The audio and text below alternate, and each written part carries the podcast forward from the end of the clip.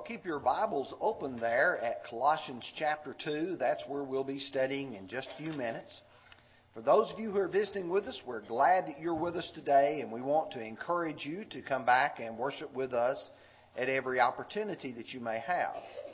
For those of us who are members here, I want to show you something that we have on the table in the foyer. Many of you may have already noticed these, but uh, we have postcards announcing our gospel meeting. And uh, like we have done with regards to our Friends and Family Day, we ordered uh, several hundred of these so everyone will be able to have an opportunity to invite your neighbors and your friends. Let me encourage you to pick five of your friends and to send them a card and ask them to come and to worship with us on that Lord's Day.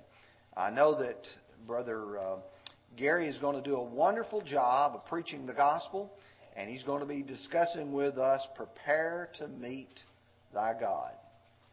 Now, if you will, let's focus on Colossians chapter 2, beginning with verse 1, and we're going to study through verse 10. As I have attempted to do each week in these expository lessons, I like to begin with a question or two in order to focus our attention. First question Are you easily distracted?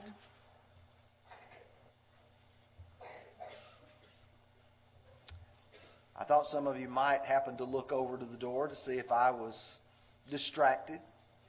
You know, the truth is, many of us do find things that distract us. Something goes on in front of us, something goes on near us, and we hear it, and that captures our attention. In the book of Luke, chapter 10, beginning with verse 38, Jesus came to the home of two sisters. They also had a brother. And Luke records for us, now it happened as they, as they went that he entered a certain village, and a certain woman named Martha welcomed him into her house. And she had a sister called Mary, who also sat at Jesus' feet and heard his words. Now, notice what Luke says in verse 40.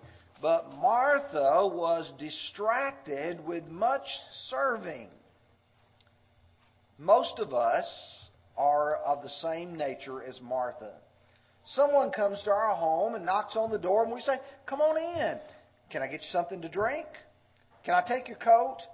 And we begin to focus on our hospitality, and we're distracted to many times, or at many times, because we are not focused on the person's purpose for being there. We find ourselves, like Martha, losing sight of what is very important. Jesus goes on to say that Mary chose the good part, which would not be taken away from her. In the book of 2 Timothy, chapter 4, in verses 3 and 4, we make this applicable to the situation in which we live we realize that when it comes to the preaching and teaching of God's Word, that it's easy for us to be distracted. For the time will come when they will not endure sound doctrine. But according to their own desires, because they have itching ears, they will heap up for themselves teachers, and they will turn away their ears from the truth and be turned aside to fables we recognize that there are always people who have things that are more important to them. They have their own desires, their own wishes. And what happens? If there's something that we are interested in, that will distract us. Let me give you an illustration right now. Some people have more interest in sports, more interest in current events than they do in the preaching of the gospel. And because they do, when it comes time to do I focus on the lesson? Do I focus on the sermon? Do I go to church? Or do I go to a place where I can do what I want to do? You see, he talks about their own desires. It's easy for people to become distracted. Let's ask the second question Are you easily deceived? That is, can someone trick you into believing something that's not correct? In Deuteronomy chapter 11 and verse 16, Moses is with the children of Israel. They're just preparing to go into the promised land. And through the Holy Spirit, we read, Take heed to yourselves, lest your heart be deceived, and you turn aside to other gods and serve other gods and worship them. When they get into the land, they're going to have people living around them who are going to be worshiping different gods. Don't let your hearts be deceived in giving into that. I am fully convinced that our country today is given over to this kind of mentality. We have people who say, yes, we're a Christian nation, but when it comes time to worship a God called Allah, people say, oh, well, it's all right. Let them be Muslims if they want to be Muslims. If it comes time to have some sort of an oddball religion, everybody says, well, everybody can believe what they want to believe. And pretty soon we find ourselves agreeing with people who believe other religions. In 1 Timothy chapter 4 verse 1, Paul writing Timothy says, "Now the Spirit expressly says that in the latter times some will depart from the faith, giving heed to deceiving spirits and doctrines of demons." There are going to be people who will come and teach the devilish doctrine. And people are going to give in to it. The Colossians were susceptible to these temptations. And guess what? So are we. So this morning, what I want us to do is look at verses 1 through 10.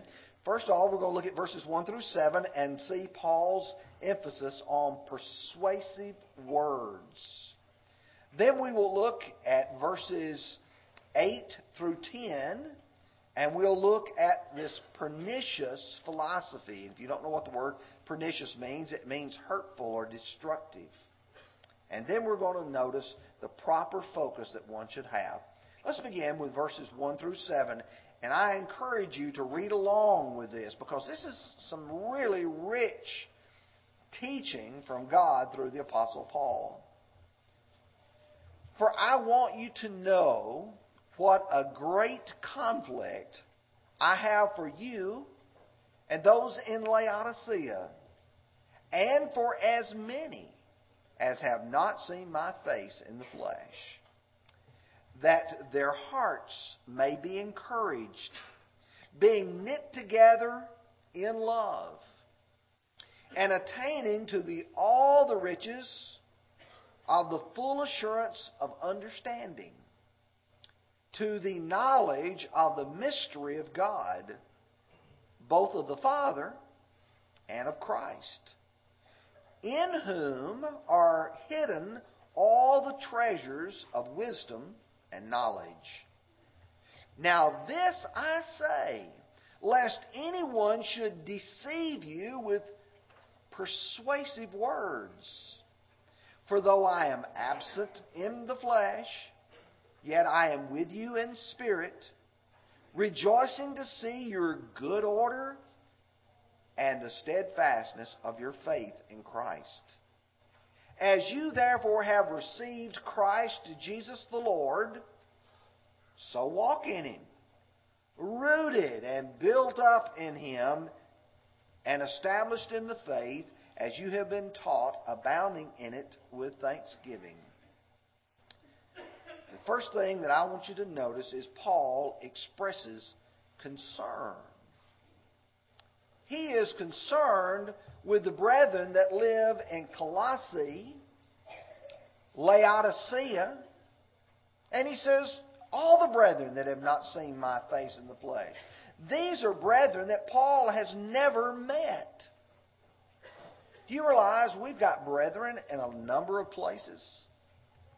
This past week, I've had brethren contact me from the African nation of Ghana.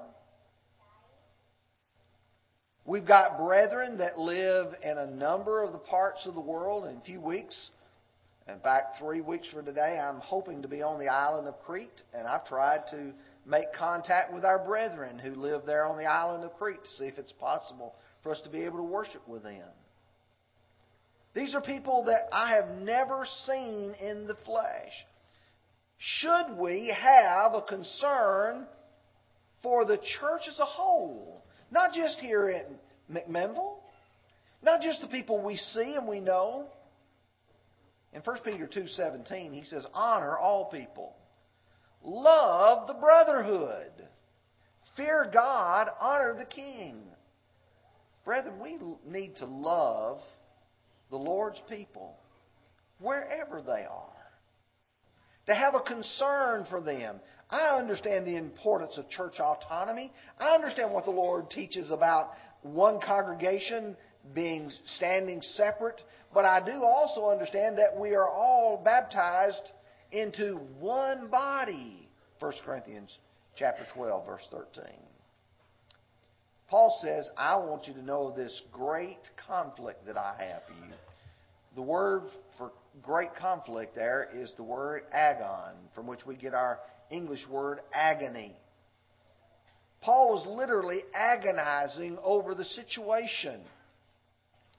He saw these brethren, he saw the temptations that was being placed in front of them, and what Paul wanted to do was express his concern. It's necessary to show concern for the strength and stability of the church. Sometimes we, we're, we're concerned about a lot of things. But, brethren, the focus must be on the strength and stability of the Lord's people. Now, beyond that, Paul expresses a care and a wish for them to comprehend what God has done. Notice with me that your hearts may be encouraged, being knit together in love. We need brethren who will be encouraged when they get together and they come and brethren express the kind of love and concern that there should be for one another. We really care about what happens to you, about your spiritual strength. You drop down, he says, the full assurance of understanding. Notice you are assured when you understand who God is and you understand who Jesus is. In fact, he goes on to say, both of the Father and of Christ, in whom are hidden all the treasures of wisdom and knowledge. When we think about riches, we think about treasures. He said that's where all the treasures of wisdom and knowledge are found is in God and in Jesus Christ. One of the greatest vaccines for error is to have a happy and healthy congregation fed upon the Word of God. Happy because we are delighted in the fact that we are Christians healthy in the sense that we are strong, that we're able to resist all of the disease of sin. Paul had a concern for the church there. Now, when you drop down, Paul is going to say that now I say, lest anyone should deceive you with persuasive words. Being persuasive is not bad if a person's speaking truth. If someone is able, by means of preaching or teaching you, to do what is right, that's good. Notice with me, for instance, Acts 26, verse 28. Paul was meeting with Festus and Agrippa. Paul focuses his message on Agrippa. He said, King Agrippa, do you believe the prophets? I know that you believe the prophets. He is trying to do everything he can to get to Agrippa. And here's what Agrippa says in verse 28. Then Agrippa said to Paul, You almost persuade me to become a Christian. That's good. Or you go to 2 Corinthians 5 and verse 11. Knowing therefore the terror of the Lord, we persuade men if because I study God's Word, I become convinced that a person who does not obey God is lost, I've got a motivation, an incentive, if you will, to try to reach people, try to persuade them. You need to prepare for eternity. The persuasive part must be the content. Too often, people are caught up in a person's personality, their eloquence to speak, their ability. But listen to Paul in 1 Corinthians chapter 2, verse 1, verse 4. And I, brethren, when I came to you, did not come with excellence of speech or of wisdom, declaring to you the testimony of God. Verse 4 And my speech and my preaching were not with persuasive words of human wisdom, but in the demonstration of the Spirit and power. You go to chapter 1, verse 17. For Christ did not send me to baptize, but to preach the gospel now, notice his qualification. Not with words of wisdom or wisdom of words, lest the cross of Christ should be made of no effect. Paul is saying, when I came, I didn't want you to think that I could be able to craft words so that they sounded very uh, beautiful, flattering, if you will. He said, What I wanted to do was to be able to persuade you here's the gospel, you obey it.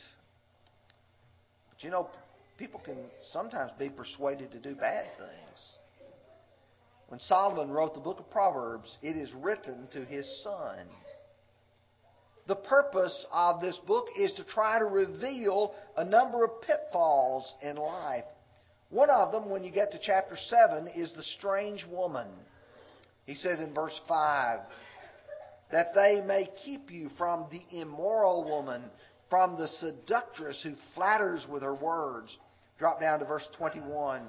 With her enticing speech, she caused him to yield. With her flattering lips, she seduced him. Solomon's saying, you better be careful. There's some persuasive words out there to do wrong. Romans 16, verses 17 and 18. Verse 17, he says, Mark those who are causing divisions and occasions of stumbling among you. And then he explains why in verse 18. For those who are such do not serve our Lord Jesus Christ, but their own belly. And by their smooth words and flattering speech, they deceive the hearts of the simple. There are people out there who have beautiful words Words that have just been so well crafted that you say, Oh, I just love to hear that. But he said, in doing so, they deceive the hearts of the simple. In Matthew 27 and verse 20, you can see it happen. The Jews had Jesus arrested Pilate has a choice. He can either release to the crowds Jesus, who's done nothing wrong, or he can release to the crowds Barabbas, who was an insurrectionist. And here's what you read But the chief priests and the elders persuaded the multitudes that they should ask for Barabbas and destroy Jesus. People can be persuasive sometimes. The tongue has the power for good and evil. Proverbs chapter 18:21, death and life are in the power of the tongue.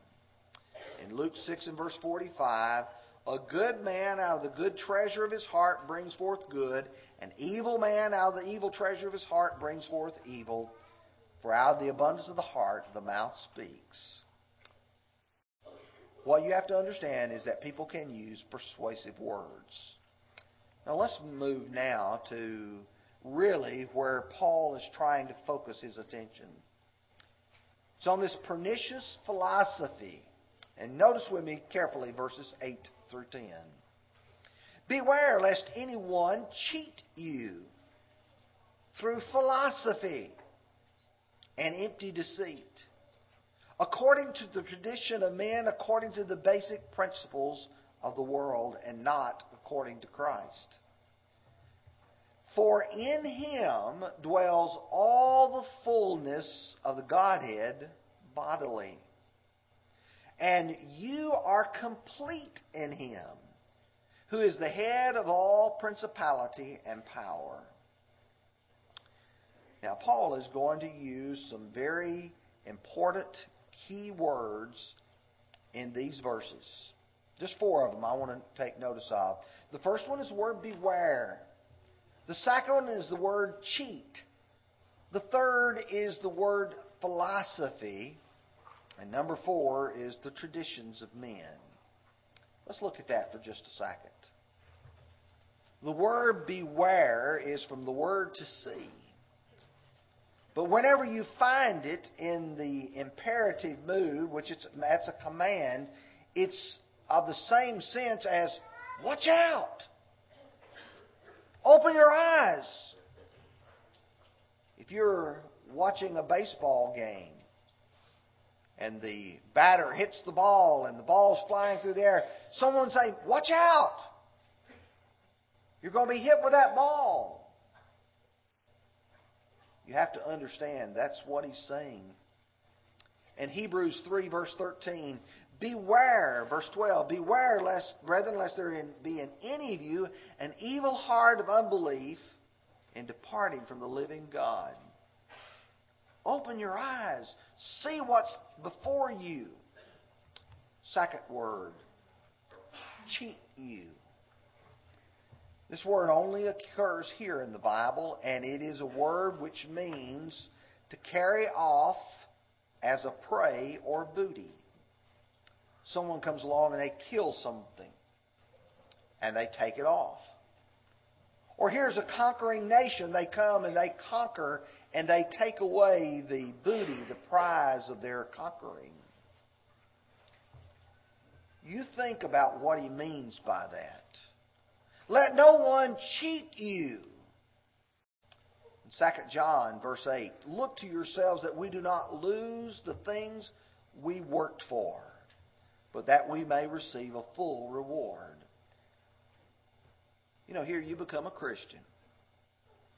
You strive every day to live faithful before God, and someone comes in and they sow the devil's doctrine. And you believe it.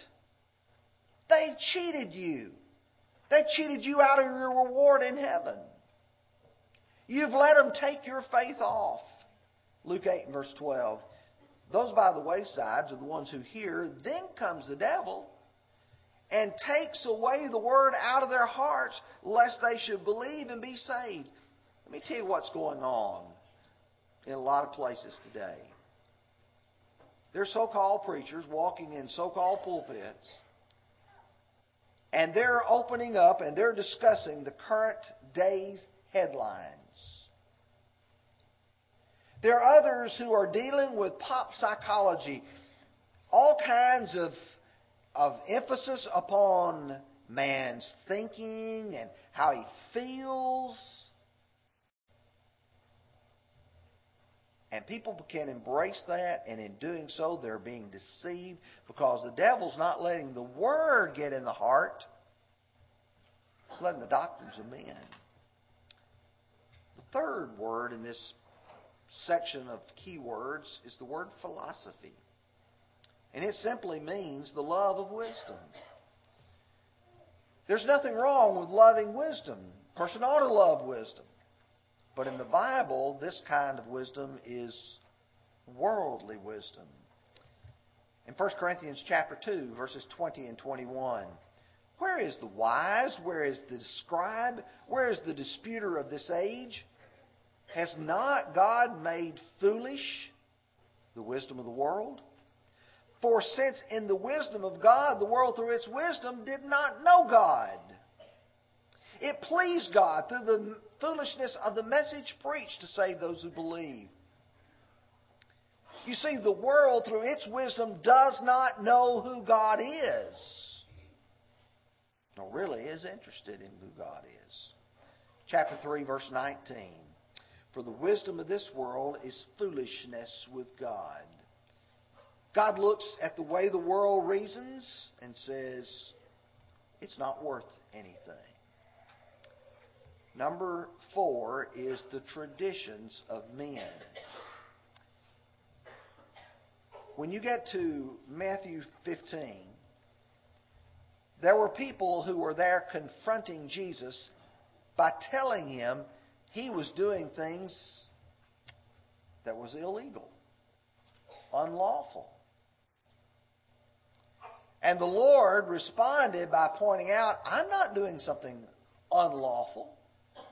But what has taken place is you have actually created your own set of laws and try to put them on top of God's. You've made your own set of rules and regulations. Matthew 15, verse 9. And in vain they worship me, teaching as doctrines the commandments of men. Just so happens that in Titus chapter 1, Paul's been talking about Titus uh, ordaining elders in every city because there was things lacking there in Crete.